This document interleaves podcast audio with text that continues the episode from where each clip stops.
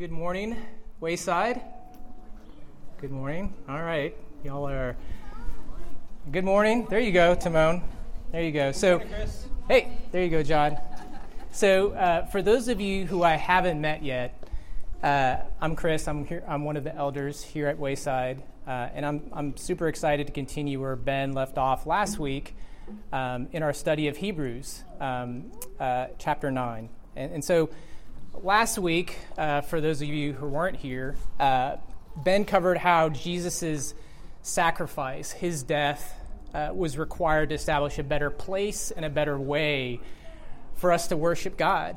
And, uh, and so today, uh, the author continues um, his, his arguments here around why Jesus had to die. Um, and so today we'll cover why uh, Jesus had to die to secure our inheritance, our saving inheritance. Uh, so let me pray that God would help us reflect fully on the gravity of what we're about to talk about today and to live in light of it. Uh, Father, you are a holy God.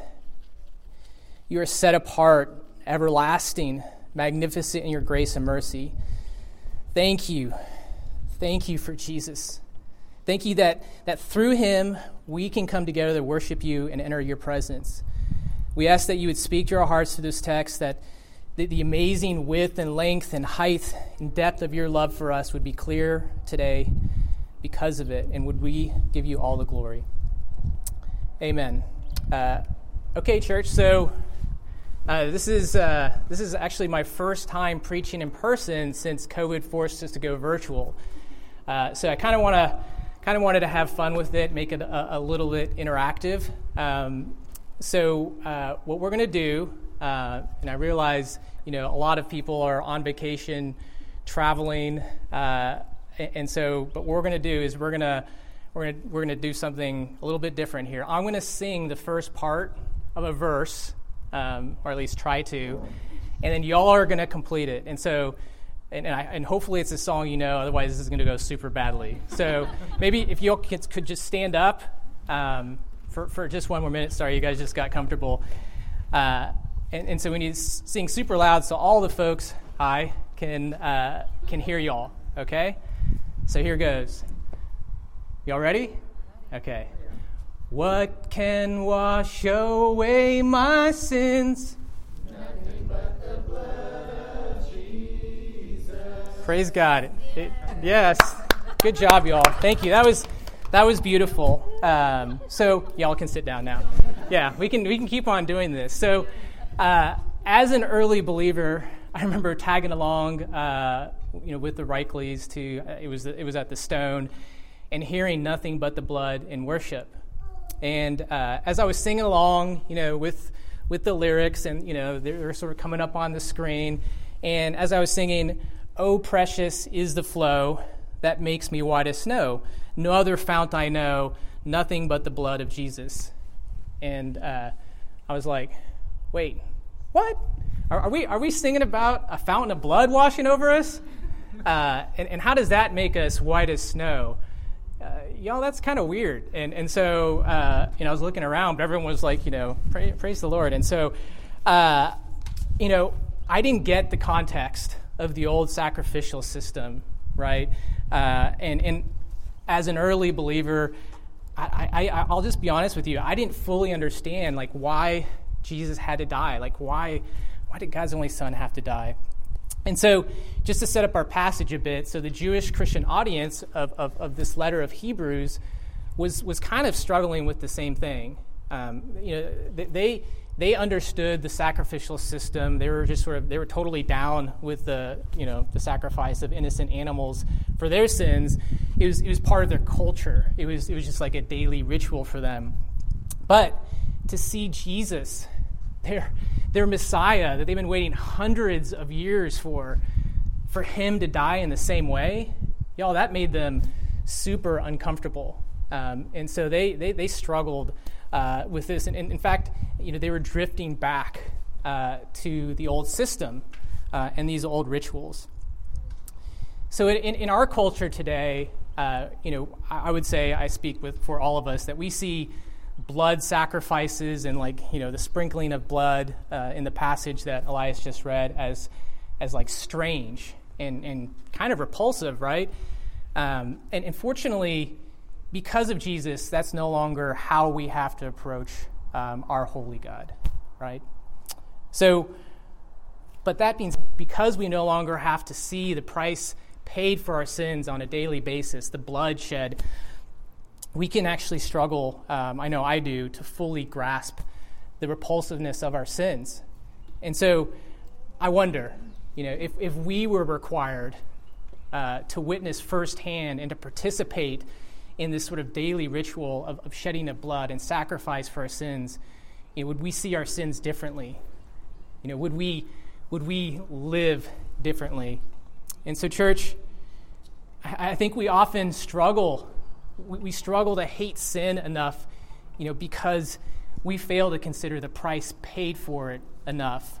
And, and so, I think, like the original audience of, of this, this letter, right, we, we must fully understand Jesus' sacrifice and, and, and what it accomplished if we're going to live for him, right? So this means embracing Jesus' sacrifice um, daily. It, it, should be daily on inspiration for us.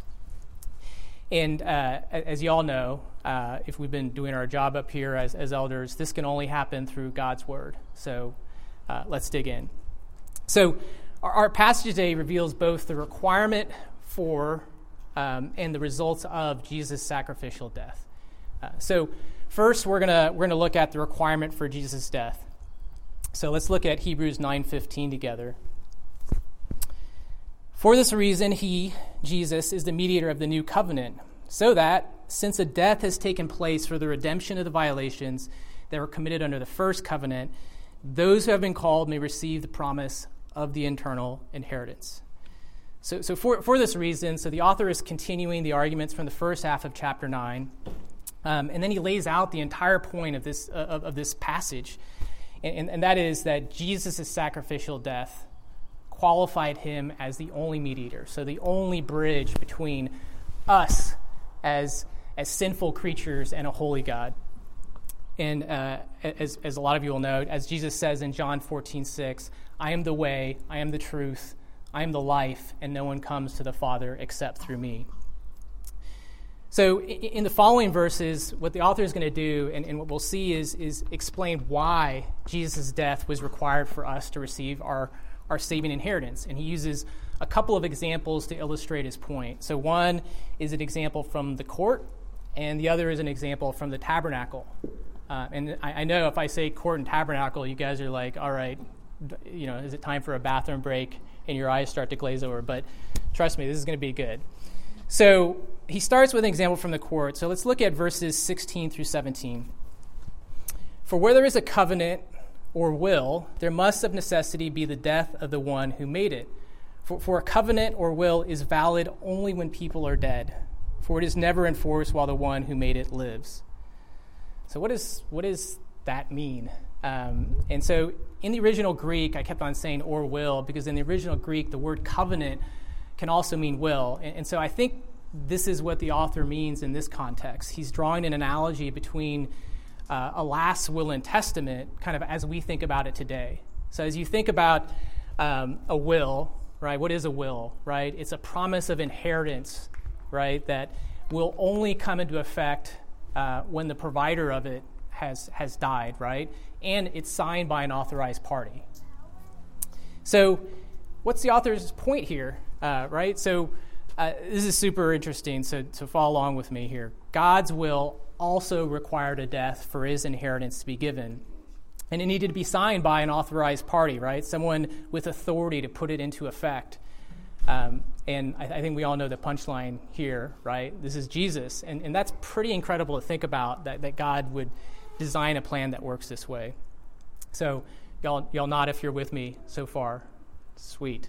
Uh, okay, so what, what is God's written will, right? It sort of begs the question. So, in Hebrews 8, which we covered a few weeks ago, we're reminded that God gave uh, Israel a, a promise of inheritance, right? And he delivered it uh, as a covenant or a will through the prophet Jeremiah. So, some of you will remember from our study In Jeremiah 31 through 34, uh, there is a promised inheritance that God would write his law on their hearts and minds, and he would remember their sins no more. So, but, but a death is required, right? So, so how does God accomplish this? So John 3:16 tells us, "For God so loved the world that he gave his only son, so that everyone who believes in him will not perish but have eternal life." So in other words, Jesus, fully man, fully God, was the only one qualified to make God's will effective, right? Through his death so that we might receive our inheritance. So, church, you know, this is, I, I know for some of you it's like, wow, this is repeat, uh, but this is such a beautiful truth for us to fall in love with over and over again. As, as Elias said, um, this is the gospel. By God's immeasurable love and grace, we're able to receive our inheritance through Jesus. Um, and so uh, that's great, right? We, we have Jesus, um, but you know, what, what about all of those old saints, you know, Mammy and Pappy, right? You can imagine the Jewish Christians wondering about the, the old uh, saints of the Old Testament. You know, what happens to them, right? Uh, Jesus wasn't around uh, back then. So uh, the author addresses this. So going back to verse 15, uh, the author says uh, that the violations that were committed under the first covenant were redeemed by Jesus. Um, so, so what, what does that mean? Um, so, this means that for all the, the faithful saints of the Old Testament, um, for them to receive their inheritance, Jesus also had to die. Um, so, they were, I think the simplest way to state this is they were saved on credit, right? They, you know, they, uh, and all of the animal sacrifices that they had performed over hundreds of years, right? All of that would have been pointless if Jesus had not come. And so uh, I think, you know, I certainly thought this. I was like, and I wonder if, you know, this is pretty heady, right? I wonder, I wonder if the, the, the original audience actually got this. Um, so I think it's important to remember that the Jewish Christian audience, right, that, that, that we're talking about here, that this letter was originally written to, they lived at a time where once a year, right, on the Day of Atonement, the high priest would go into the Holy of Holies and make a sacrifice on behalf of the sins of the people, the unintentional sins of the people for the past year. So, so the author is really just building upon that, what, what is really common knowledge, um, that, uh, that in order for them to receive their inheritance, in order for these old saints to receive their inheritance, Jesus needed to buy back their sins retroactively so that they could receive their inheritance as well. And so, and, and I think importantly, that system is replaced by the one who is pointing to Jesus, right? So, church, let's, let's pause for a moment and let those truths sink in for a moment. You know, how, how powerful is the sacrifice of Christ that it works both backwards and forwards in time, right? And, and how, how necessary is that, you know, if we consider our own sinful past, right? And, in our own stories. How mind blowing is it that God's incredible design for redemption would require his only son to die, right? So that we could, we could receive our inheritance. Uh, I, I, imagine the, the original audience being pretty awestruck by this, and, and we should be too. So, so just to recap so Jesus' death, right, it fulfills the provision of God's will, right? He died so that we could receive our inheritance. But a will is only official when it's signed, right, as we just talked about. So, so we'll learn next that the signing of God's will, um, it, it didn't require a pen, it required Jesus' own blood. Um, so let's look at this example from the tabernacle in verses 18 through 22. Therefore, not even the first covenant was inaugurated without blood. For when every commandment of the law had been declared by Moses to all the people, he took the blood of calves and goats with water and scarlet wool and hyssop and sprinkled both the book itself and all the people, saying, This is the blood of the covenant that God commanded for you. And in the same way, he sprinkled with blood both the tent and all the vessels used in worship. Indeed, under the law, almost everything is purified with blood, and without the shedding of blood, there is no forgiveness of sins. So, church, I, I want you all to imagine uh, all the blood here. Blood's everywhere, right? It's on the book, it's on the people, it's spread across the tent, It's on the, it's, you know, it's on the worship vessels. Y'all, I, I, you know, it, it's hard to imagine, I know, and, you know, we, we don't want to imagine it. it it's, it's ugly, it, it's, it's gross, uh, but this is the cost of our sin. And so Moses and all the people, right, as, as sinful creatures, needed to be purified before they could approach a holy and righteous God. Um, and, and, and then the, the sacrificial blood, right, that was required to symbolically sign this, this old covenant into effect. So, church, none of this was arbitrary. As we think about like Old Testament, you're like, I'm just a New Testament Christian. Like, that doesn't make any sense. None of this was arbitrary. Everything is connected. This was all pointing to Jesus.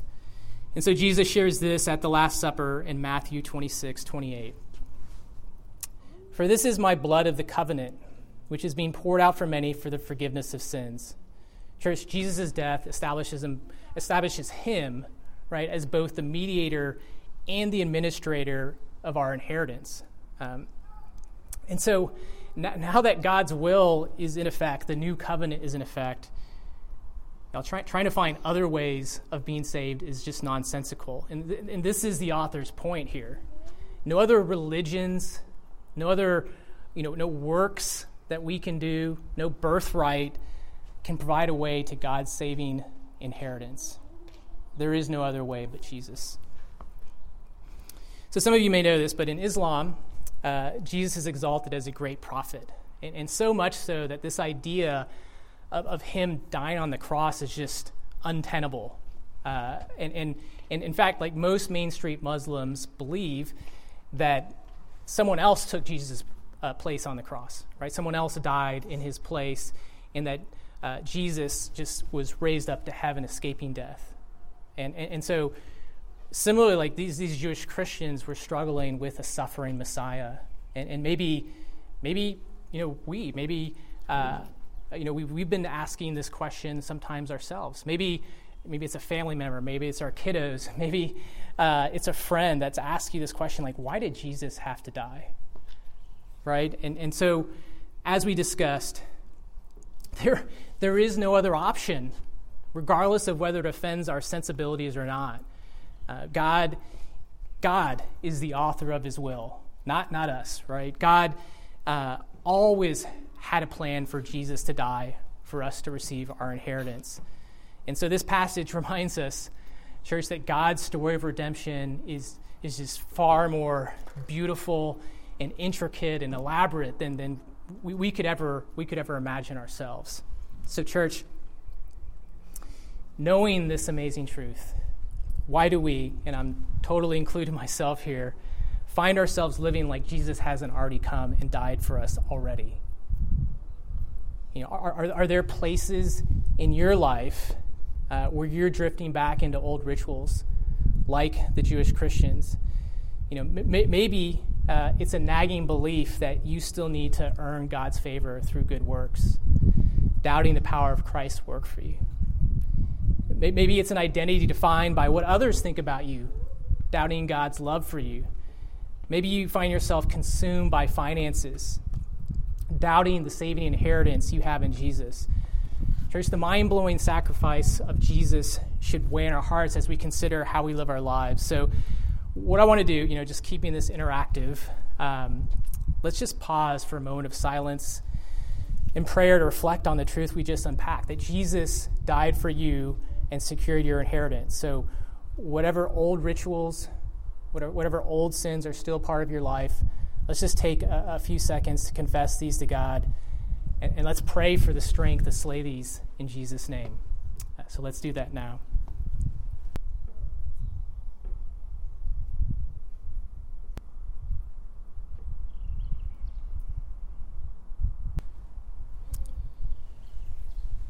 Okay.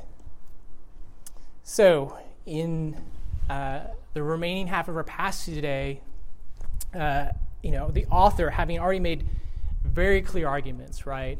Why Jesus had to die uh, for our saving inheritance. He kind of shifts gears, and so now he now he now he uh, turns to focusing on the inheritance itself, the results of Jesus' death. So let's look at that. So in verses 23 through 26, the author shares how Jesus' death dealt with sin.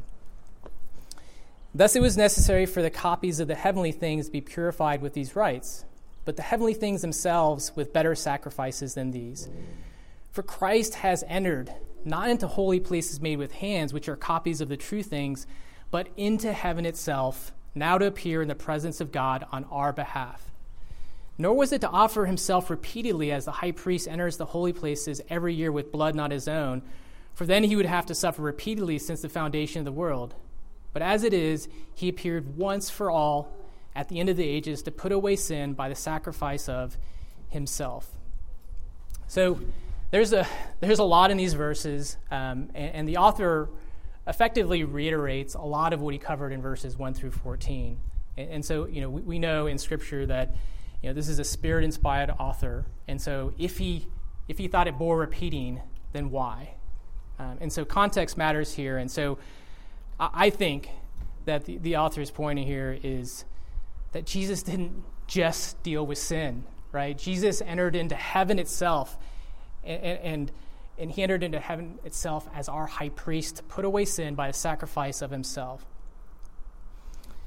So, so I think the author is really just, you know, he's, he's like doubling down on underscoring the ludicrousness of this audience going back to the old rituals of daily and yearly sacrifice for sin when Jesus had already died for those sins.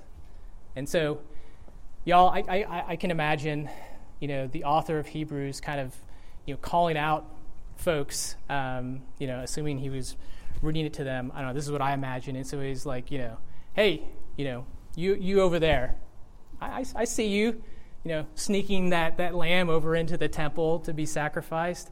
You know, why, why, brother? Why, sister? You know, for the love of God, stop it.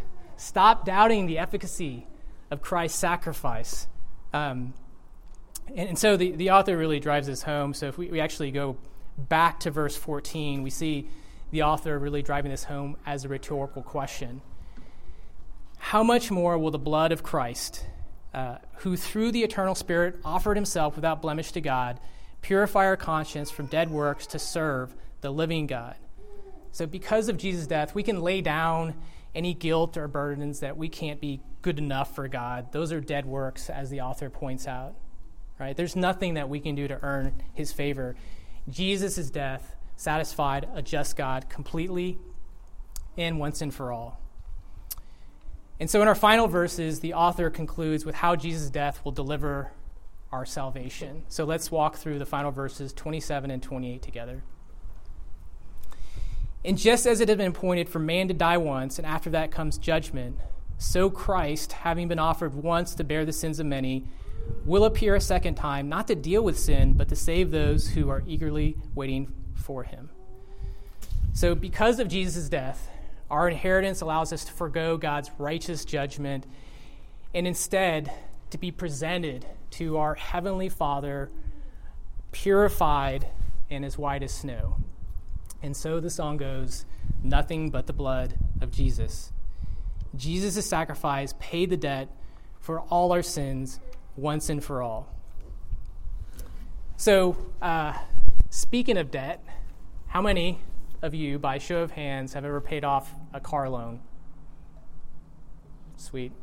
Uh, yeah, so I I, uh, I, remember when I finally paid off my, my car loan. This is before I, I was a believer, so I'll I'll preface that. But and when I paid off my, my car loan, I think it was like five years after I graduated college. Y'all, I, I was like a new man. You know, uh, I finally owned my car outright, uh, and, and, you know, I was paying rent, whatever. But man, I was mostly debt free. So, what was my response to that? So, as some of you all might say, and I'm probably dating myself by trying to be cool here, but I began living my best life. You know, I I changed my insurance policy from, you know, full coverage to liability only. Yeah, yeah, I did that. And uh, I, I started like buying my friends rounds of drinks. I was going out to eat more often, you know. So again, like I wasn't a believer at the time, but I was mostly debt free. So you know, you know, I had that going for me. Church, Jesus paid our debts of sin once and for all. He secured our eternal inheritance. So, what should be our response to that? Like the Jewish Christian audience of this letter, we should feel free to lay down any thoughts that we need to earn our way into heaven or that we need to pay for our sins ourselves. It's already been paid for with Jesus' life. Our inheritance is secure. So we, we, can, we can boldly live a sacrificial life. We can persevere even in the midst, even in the midst of like all of this cultural pressure to conform, you know, whether it be like cancel culture or whatever it is, right?